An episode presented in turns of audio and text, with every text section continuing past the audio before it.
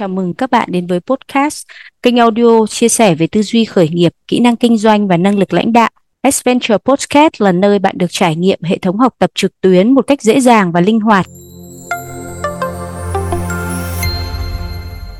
Cái câu hỏi đầu tiên mà dành cho anh đó là hơn 20 năm kinh nghiệm làm việc cùng các doanh nghiệp vừa và nhỏ ở tại Việt Nam cũng như là trên quốc tế vì anh là người đưa các công cụ kết nối cho các doanh nghiệp thì anh có thể chia sẻ với cộng đồng doanh nhân Việt Nam về uh, cái lý do tại sao cũng như là khi nào thì chúng ta sẽ nên bán doanh nghiệp hay bán công ty mà mình đang làm À, cảm ơn chị Nguyễn Anh. À, chủ đề này rất là thú vị. À, tôi thì à, được tiếp cận với à, các à, những doanh nhân trên toàn thế giới à, đặc biệt là những doanh nhân tại Hoa Kỳ cũng như là tôi cũng tiếp xúc với là một người rất thân cận của chúng ta à, là tiến sĩ Ivan Meisner cũng như là Brad Sugars à, những người mà đang rất là tâm huyết đã từng trong suốt nhiều năm qua mấy chục năm để giúp cho các doanh nhân xây dựng được cái cộng đồng của họ à, thông qua mô hình kinh doanh kết nối BNI cũng như xây dựng được cái doanh nghiệp của mình bền vững như Action Coach thì à, tôi cũng nhìn đâu đó cũng nhiều cái chủ doanh nghiệp hay là doanh nhân khác nhau với sự à, thành công với cái à, à, tầm nhìn với giá trị cốt lõi cũng như là cái tiếng gọi cuộc đời đó là cái sứ mệnh. À, người ta hay được nói cái câu đó là chúng ta hãy à, biết được điểm kết thúc trước khi chúng ta bắt đầu làm một cái việc gì đó. À, cụ thể hơn à, chúng ta cũng mong muốn rằng cái doanh nghiệp chúng ta sẽ như thế nào trong 10 năm 20 năm nữa và chúng ta muốn kết thúc ờ, cái hành trình đó vào ngày tháng năm nào ờ, trước khi chúng ta khởi sự một cái việc kinh doanh. Điều đó làm cho tôi rất là cảm hứng, cũng như nhiều anh chị khác ở doanh nghiệp. Nếu như giá mà tất cả các doanh nhân ở Việt Nam chúng ta hiểu được cái start with the end in mind, tức là bắt đầu tới điểm kết thúc bằng cái việc bắt đầu của mình, thì ờ, cụ thể như là, nếu như các anh chị muốn kiếm tiền thì chúng ta sẽ trong 10 năm nữa chúng ta muốn kiếm tiền được bao nhiêu triệu đô la nói vậy cho nó gọn nha chứ còn nhiều ngàn tỷ hay nhiều trăm tỷ thì thấy nó lớn quá mình nói xin lỗi dùng với trừ dạ. triệu đô la cho quốc gia nào ừ. cũng có thể hiểu được dạ. thì à, ví dụ như anh chị muốn kiếm tiền thì chúng ta đặt vấn đề đầu tiên là yếu tố về tiền bạc thì chúng ta muốn 10 à, năm nữa chúng ta có kiếm được bao nhiêu tiền trong cái công việc kinh doanh hay sản phẩm dịch vụ chúng ta cung cấp cho tốt cho ngoài thị trường như vậy thì khi nào chúng ta bắt đầu dạ chúng ta bắt đầu từ đầu năm 2024 là chẳng hạn, thì chúng ta kết thúc 2034 thì đó là cái thời gian không thời gian cần rõ và số tiền chúng ta cần có được. Vì thứ hai nữa là nếu như chúng ta có một cái đam mê cái khát vọng, thì chúng ta làm 30 năm 40 năm, hay là chúng ta có những tỷ phú ở Việt Nam, người ta đến 70 mấy tuổi 77 78 tuổi 73 tuổi và người ta vẫn đam mê công việc người ta làm. Thay vì người ta đi chơi golf, người ta vẫn tạo ra những sản phẩm dịch vụ hay những cái à, uh, giá trị doanh nghiệp hay là những cái um, chuyển giao cho thế hệ sau thì tôi thấy là chủ đề ngày hôm nay rất là thú vị à, cảm ơn Nguyễn Anh xin mời câu hỏi kế tiếp ạ Vâng, cảm ơn chia sẻ của anh. Như vậy chúng ta thấy rằng là cái thời điểm để khi nào bán là chúng công ty lúc nào cũng phải ở trong cái trạng thái gọi là sẵn sàng ở trong tư thế là muốn bán là bán được đúng không ạ? Và cái yeah. Dạ. người chủ doanh nghiệp thì nếu như họ khởi nghiệp với cái tâm thế gọi là start with the end in mind như anh chia sẻ tức là mình cần biết rõ đích đến trước thậm chí mình hình dung cái mơ ước của mình khi mà mình mong muốn xây dựng doanh nghiệp của mình một cách rõ ràng như vậy rồi thì khi đó mình mới bắt đầu quay ngược trở lại từ bước ban đầu mình chuẩn bị uh, rồi mình xác định tầm nhìn sứ mệnh rõ ràng và mình xây dựng cho doanh nghiệp thật là tốt thì như vậy cái doanh nghiệp của chúng ta lúc nào cũng sẵn sàng để được chuyển giao hay cũng như là những người mà muốn mua doanh nghiệp của chúng ta thì họ sẽ sẵn sàng chi trả đúng không ạ vậy thì vâng. anh có thể chia sẻ uh, một chút nữa về cái gọi là về về giá được không ạ tức là với các cái kinh nghiệm như vậy thì theo anh mình nên định giá doanh nghiệp như thế nào mình sẽ bán với giá bao nhiêu làm thế nào để mình biết được là doanh nghiệp của mình có giá trị là bao nhiêu ừ vâng À, cảm ơn chị Nguyệt Anh. Giá thì nó cũng uh, rơi vào cái chuyện thời điểm mà chúng ta làm. Ví dụ mình nói về thời điểm mình muốn uh, bán hay là chuyển giao thì thường thường người ta sẽ tập trung vào các cái yếu tố ờ, yếu tố đầu tiên đó là yếu tố cá nhân. Ví dụ như thời gian nào hay tuổi tác hay sức khỏe và chúng ta kỳ vọng tài chính à, nhu cầu của gia đình và cái lợi hại à, lợi ích của chúng ta ở ngoài công ty thì nó sẽ đóng góp một cái vai trò rất là quan trọng khi chúng ta quyết định. Thì cái đó là điều chúng ta cần quyết định trước. Cái yếu tố về thời điểm uh, kinh doanh cũng rất là quan trọng. Uh, thời điểm tốt nhất để bán là sau một thời gian doanh nghiệp tăng trưởng ổn định trước khi chững lại hoặc là chủ sở hữu trở nên mệt mỏi hoặc một cái thất vọng gì đó về công ty, thì chúng ta cần xác định rõ cái yếu tố về cá nhân và yếu tố về thời điểm. Thì cái đó, cái quan trọng hơn hẳn về cái số tiền. Khi chúng ta xác định được đó rồi thì chúng ta sẽ chấp à, sẽ đồng ý với lại cái số tiền chúng ta kỳ vọng. Nó đáp ứng được hai yếu tố đó thì số tiền nhiều khi nó nhiều chút, ít chút thì chúng ta sẽ không không gọi là quan tâm lắm. Nên à, khi cái kỳ vọng chúng ta mua bán, chuyển giao hay số tiền chúng ta lỡ cái nhận ít một chút thì nó cũng không sao cả. Thì đối với tôi là cái về cái mindset về cái số tới tiền. À, và việc thứ hai nữa là như vậy thì chúng ta xác định được số tiền đó rồi á thì chúng ta cần có một cái ví dụ như có nhiều doanh nghiệp ngay cả các anh chị có thể hiện giờ công nghệ tốt anh chị có thể hỏi chat GPT về những cái ngành nghề khác nhau thì tôi có thể uh, với cái doanh thu như vậy về với cái số tiền EBITDA uh, hay là số tiền gọi là uh, lợi nhuận uh, trước khi trừ uh, khấu hao thuế má hay là những cái gọi là uh, liên quan ừ, người ta có thể là nhân lên 5 nhân lên cho 7 cái số tiền đấy. Thì đó là một cái cụ thể. Ví dụ có một cái doanh nghiệp người ta kiếm được cái EBITDA đâu khoảng uh, một triệu đô về cái ngành gọi là bán lẻ bán lẻ cà phê chẳng hạn thì người ta nhân lên được khoảng 8 lần. Thì một triệu đô người ta bán được 8 triệu hay là tôi có hỏi với một cái chị à, làm về cái ngành y khoa y tế thì chị nói chỉ làm là được uh, doanh thu ngàn hai trăm tỷ. Thì chị nói ông như ngành em thì chỉ nhân hai thôi là chỉ bán được hai ngàn bốn trăm tỷ. Nhưng mà có người nói là ok cái này nhưng mà cái EBITDA là cái quan trọng hơn. Thì chị tính ra được khoảng uh, của chị là khoảng uh, 300 tỷ tiền lời về trên 1.200 tỷ. Thì chị nói là ngành của em nhân tới 20 20 lần lận.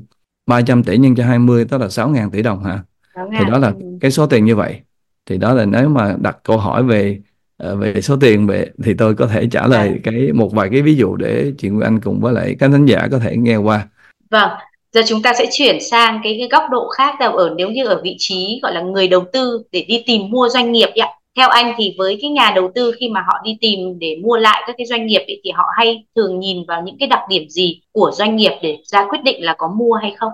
À cái câu hỏi này rất là hay. Ờ, có nhiều người họ muốn bán mà nhiều người không mua được. Ờ, có những người mà có thể họ muốn mua thiệt nhưng mà khi nói chuyện với lại cái người đó xong thì người ta có thể ờ, không dám mua.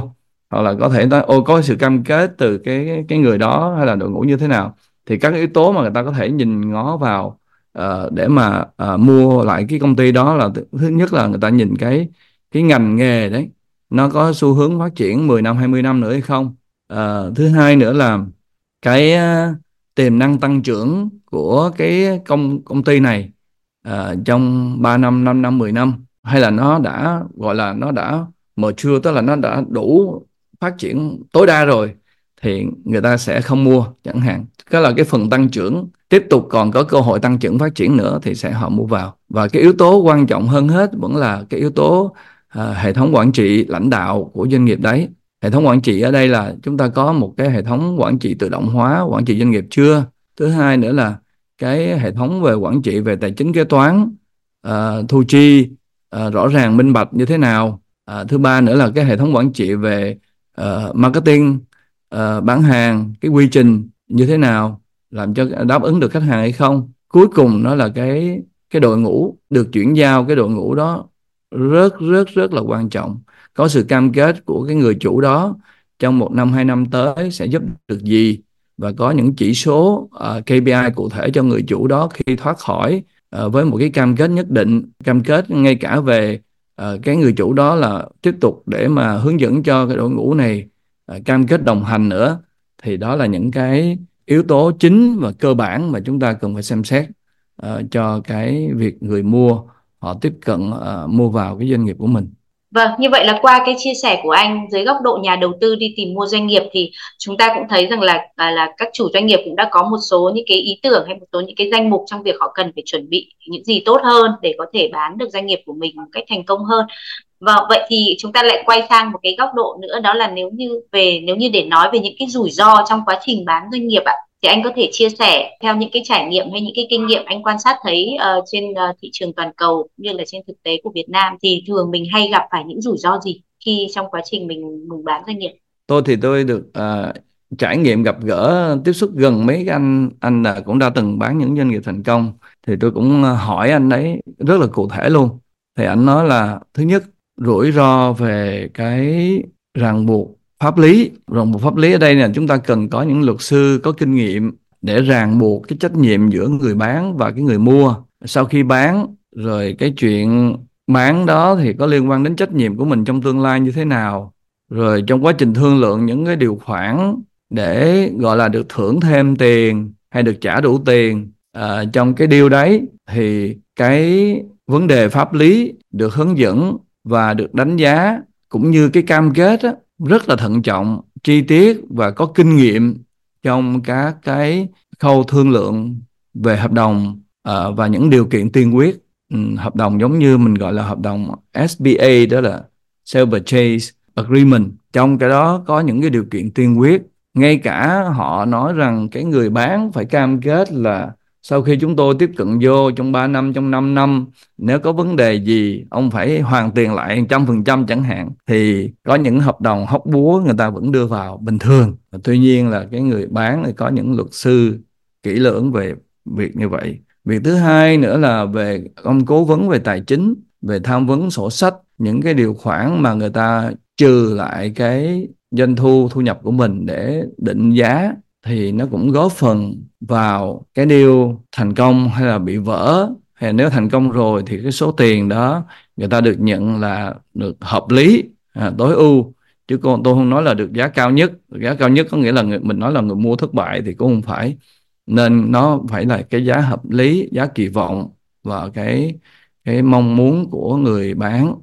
Đó là hai cái yếu tố về pháp lý và tài chính rất là chặt chẽ và cũng như là cái yếu tố thứ ba là về cam kết ở những cái tuân thủ sau khi bán. Có nghĩa là anh được làm cái này, anh không được làm cái kia. Thì nhớ là lưu ý, nếu như chúng ta bán rồi chúng ta không làm gì nữa thì nó không sao. Nhưng mà nó liên quan đến vợ mình, con mình, hay là chồng mình, hay những cái người liên quan dâu rể. Nó có cái cam kết ở trong đấy nữa. Nên phải rất thận trọng. Người ta nói là sau này không được làm gì hết là coi như bó chân bó cẳng của vợ chồng con cái, con dâu, con rể, thì cái đó là cái điều kiện rất là rủi ro cho người bán. Và cái ngành nghề cũng như tên, cái thương hiệu để mà chúng ta có cái cam kết nhất định. Rất là hay ạ. Đấy là những cái điểm rất là quan trọng để mà một người chủ doanh nghiệp sẽ cần phải lưu ý, phải chuẩn bị rất là kỹ càng trong cái quá trình à, để chuyển nhượng doanh nghiệp của mình. Xin hỏi anh thêm một câu hỏi nữa liên quan đến cái vai trò của truyền thông để mà bán được gọi là cái cái việc truyền thông ấy thì nó cũng đóng một cái vai trò rất là quan trọng trong cái chiến dịch để chuẩn bị cho quá trình bán doanh nghiệp. Vậy thì cái chiến lược truyền thông của doanh nghiệp ấy sẽ cần phải lưu ý những điều gì để mà doanh nghiệp có thể có một cái hình ảnh tốt cũng như là để cho cái quá trình mà chuyển giao doanh nghiệp được thành công hơn? Cái việc mà truyền thông rất rất là quan trọng cho cái cộng đồng à, những nhà cung cấp phân phối của mình hay khách hàng của mình hay là những cái bên liên quan ngay cả đặc biệt là nhân sự trong công ty hãy bảo mật cho đến khi cái việc mua bán nó kết thúc. Điều này không chỉ ngăn ngừa cái sự lo lắng trong khoảng thời gian uh, thương thảo uh, vốn đã căng thẳng mà còn bảo vệ công ty khỏi những cái ảnh hưởng tiêu cực. Nếu như cái thỏa thuận nó không thành công có những trường hợp mà thông tin nó bị lộ ra ngoài này nọ nhưng mà cái cái điều chưa kết thúc thì lúc đó là coi như mất trắng không bán được rồi còn mất được cái bí quyết thành công hay là những cái tiếng ờ, đàm tiếu bên ngoài ảnh hưởng đến thị phần cái đó là một trong những cái điều mà cần bảo mật việc thứ hai nữa, chúng ta khoan thông báo cho cái những nhiều người khác. Nhưng hãy lên cái kế hoạch sớm về cái cách mà bạn sẽ thông báo cho họ về cái sự thay đổi này. Họ có thể sẽ đặt những câu hỏi nào và đặt ra những trả lời như thế nào. Và hãy đảm bảo rằng các cái bạn cùng có chung thời điểm uh, người bán và mua cùng một cái thông điệp về truyền thông. Ông nói gà bào nói vịt trong cái cái điều này là nó sẽ cũng sẽ bị ảnh hưởng vô cùng lớn. Kế tiếp là nó không phải ờ, chỉ ngừng lại cái việc đó chúng ta hãy chuẩn bị cho cái tình huống thông tin bị lộ ra chẳng hạn. Nếu lộ ra thì chúng ta sẽ xử lý cái khủng hoảng như thế nào? Và những cái lo lắng của các bên liên quan như thế nào? Thì chúng ta cũng cần có một cái kịch bản uh, nó gọi là cái kịch bản truyền thông và xử lý những tình huống uh, như là hỏi đáp Q&A được chuẩn bị kỹ trước như thế nào những câu hỏi gì người ta sẽ hỏi liên quan đến những đối tượng khác nhau. Thì đó là tôi thấy là những cái điều cơ bản về đảm bảo một cái kế hoạch truyền thông. Và không chỉ là cái chuyện giữa mua bán nữa mà chúng ta cũng bảo vệ cho cái người mua. À, sau khi xong thì người ta sẽ phát triển công ty nó lên. À, rồi sản phẩm dịch vụ ra thị trường. Nhiều khi cái khát vọng cái ước mơ của mình là công ty nó sống sản phẩm nó lan tỏa đến nhiều người mang giá trị cho nhiều người. Không phải chúng ta kết thúc bán có nghĩa là xong. Nhưng mà đảm bảo rằng cái người mua đó họ được thành công nữa nên chúng ta phải có tâm ở trong cái việc này để cho không phải là cái người mua họ kiếm được nhiều tiền họ bán họ thắng trong đây nhưng mà cái người khách hàng của mình hay nhân viên của mình hay là những nhà cung cấp trong tương lai á họ được cái lợi ích liên quan đó là cái tâm ờ, của chúng ta rất là quan trọng trong cái kế hoạch truyền thông này. Dạ, rất là hay ạ, rất là quan trọng. Chúng ta thấy rằng đúng là truyền thông sẽ có một cái vai trò và nó không phải chỉ vai trò ngắn hạn đâu mà nó sẽ còn đồng hành rất là dài hạn nữa với cái sự thành công và phát triển tiếp theo của doanh nghiệp sau khi đã được chuyển nhượng. Vâng, vậy một câu hỏi cuối nữa gửi tới anh đấy là vậy thì cái người chủ doanh nghiệp khi họ đã chuyển giao thành công thế rồi thì họ hay thường làm gì? Anh có thể chia sẻ được không ạ? Sau khi họ đã bán xong doanh nghiệp thành công, họ có thể thu được một cái khoản tiền rất lớn rồi thì thường là chủ doanh nghiệp họ sẽ làm gì ạ? Này tôi cũng biết luôn. Cảm ơn người anh. À, um, có những quyển sách tôi đọc hay là có những chia sẻ những bạn bè hay là hồi xưa thì tôi cũng đã um, có một cái hai cái điều nó nhỏ nhỏ thôi tôi đã bán xong thành công à, về những cái công ty nhỏ của mình mức đó thành lập để mình làm việc khác nhau. Nhưng mà cái cái tiêu chí là tôi có thể nói ra vài cái kinh nghiệm như thế này từ những bạn bè cá nhân mình hay là những cái thông tin báo chí. Điều thứ nhất á, là quan trọng hơn hết là mình cần phải xác định là mình sẽ làm gì uh, sau khi bán phải biết rõ nha không biết rõ là nó sẽ có nhiều cái sự cố xảy ra liên quan đến ngay cả đến gọi là nó bị sốc uh, tâm lý hay bệnh tật hay dẫn đến cái gọi là bị gọi là tai biến á nếu ừ. như mình không chuẩn bị kỹ mình không có việc gì yeah. Dạ. làm hay, thì cái đó là cái đau buồn á nên yeah. Dạ, cần phải xác định cái hành trình cái tết mình sẽ làm cái gì mình đi đâu đi chơi đừng có phải là đi chơi không đâu nhiều người đi chơi 3 tháng xong ngán lắm rồi cũng không biết quay lại làm gì nữa. Thì phải biết mình chọn mình làm cái gì. À, biết rõ ký... luôn trước khi bán đúng không anh? Dạ. biết biết rõ luôn trước khi bán. Mình phải làm dạ. nó mình ký uh, hợp tác với là nhà thờ để mình ra hay là cái chùa để mình ra quét lá đa chẳng hạn thì mình phải ký kết phần trăm kết mình làm cái đó để cho mình thanh thản chẳng hạn. Dạ. đó là về cái về những cái hoạt động của, của mình đi làm làm gì làm ở đâu uh, có lịch trình có cụ thể cái gì cần làm. Đi chơi cũng vậy lên lịch dành đó tôi nghĩ để tôi ờ, riêng cho gia đình tôi. Hoặc là gia đình anh phải có ai đi theo anh đi chơi chứ anh bán xong con cái anh đang bận đi học hay con cái anh bận đi làm thì nó không đi chơi với anh cũng vậy à. Vợ thì nó ô tôi thì ổng đi chơi thôi chứ còn tôi mấy cái việc này tôi có nhiều việc tôi thăm cha thăm mẹ tôi chứ tôi đâu đi được với ổng. Thì cái đó cũng là một cái thỏa thuận cam kết những người liên quan với mình về cái công việc của mình liên quan mình cần uh, làm. Thì thứ hai nữa là số tiền mình nhận. Như vậy chúng ta có hoạch định là cái số tiền đó thì chúng ta sẽ có bao nhiêu năm nữa nghỉ hưu hay là chúng ta cái tiền đó thì chúng ta uh, đảm bảo hưu trí nè. Tiền kế tiếp là chúng ta đầu tư vào đâu là khôn ngoan này để giữ được cái tiền đó để chúng ta sống đến bao nhiêu nè. Rồi cái khoản tiền chúng ta cần hoạch định là à, chúng ta cho cho đi từ thiện bao nhiêu tiền nè. À, góp cho cái gì chúng ta làm từ thiện. Cái đó quan trọng lắm. À, cho đi mà làm để cống hiến xã hội. Bây giờ anh làm nó cống hiến xã hội anh tạo việc làm rồi anh tạo ra sản phẩm tốt cho xã hội. Bây giờ anh bán đi rồi anh không có gì cống hiến nữa thì sao? Thì anh có những cái khoản tiền thì anh chia sẻ uh, giúp lại cho người nghèo giúp lại cho các cái quỹ uh, khác nhau. Uh, hay là thành lập ra cái gọi là tổ chức phi lợi nhuận để uh, anh tiếp tục đồng hành hay làm gì khác tốt cho đời. Và cái việc nữa là cái số tiền anh chia ra đầu tư thì cái đầu tư nào khôn ngoan để giữ tiền lâu dài về mấy cái bond chẳng hạn với cái khố tiền gửi cái ngân hàng trung ương của Hoa Kỳ hay ở đâu để đảm bảo số tiền nó không bị mất. Thứ hai nữa đầu tư dạ. vào các cái doanh nghiệp mà anh thấy là nó chắc chắn thì đầu tư vào các bất động sản để mà nó không bị mất đi. Rồi có thể là dành một chút là đầu tư vào vào những cái công ty khởi nghiệp để tiếp tục uh, tạo ra đồng tiền đột biến chẳng hạn. Thì đó là những cái gợi ý mà sau khi tôi thấy là về mình về những người liên quan công việc mình làm nè. Về cái số tiền mình cũng chia sẻ để đầu tư phân bổ rủi ro nè. Rồi đến ngay cả mình muốn khởi nghiệp lại nữa thì mình sẽ làm cái gì? Uh, kinh doanh cái gì? Thì cũng hãy lên một cái kế hoạch rất là rõ ràng ít nhất là 6 tháng. Uh, còn thôi là một năm ba năm năm năm để cho mình có cuộc sống vui.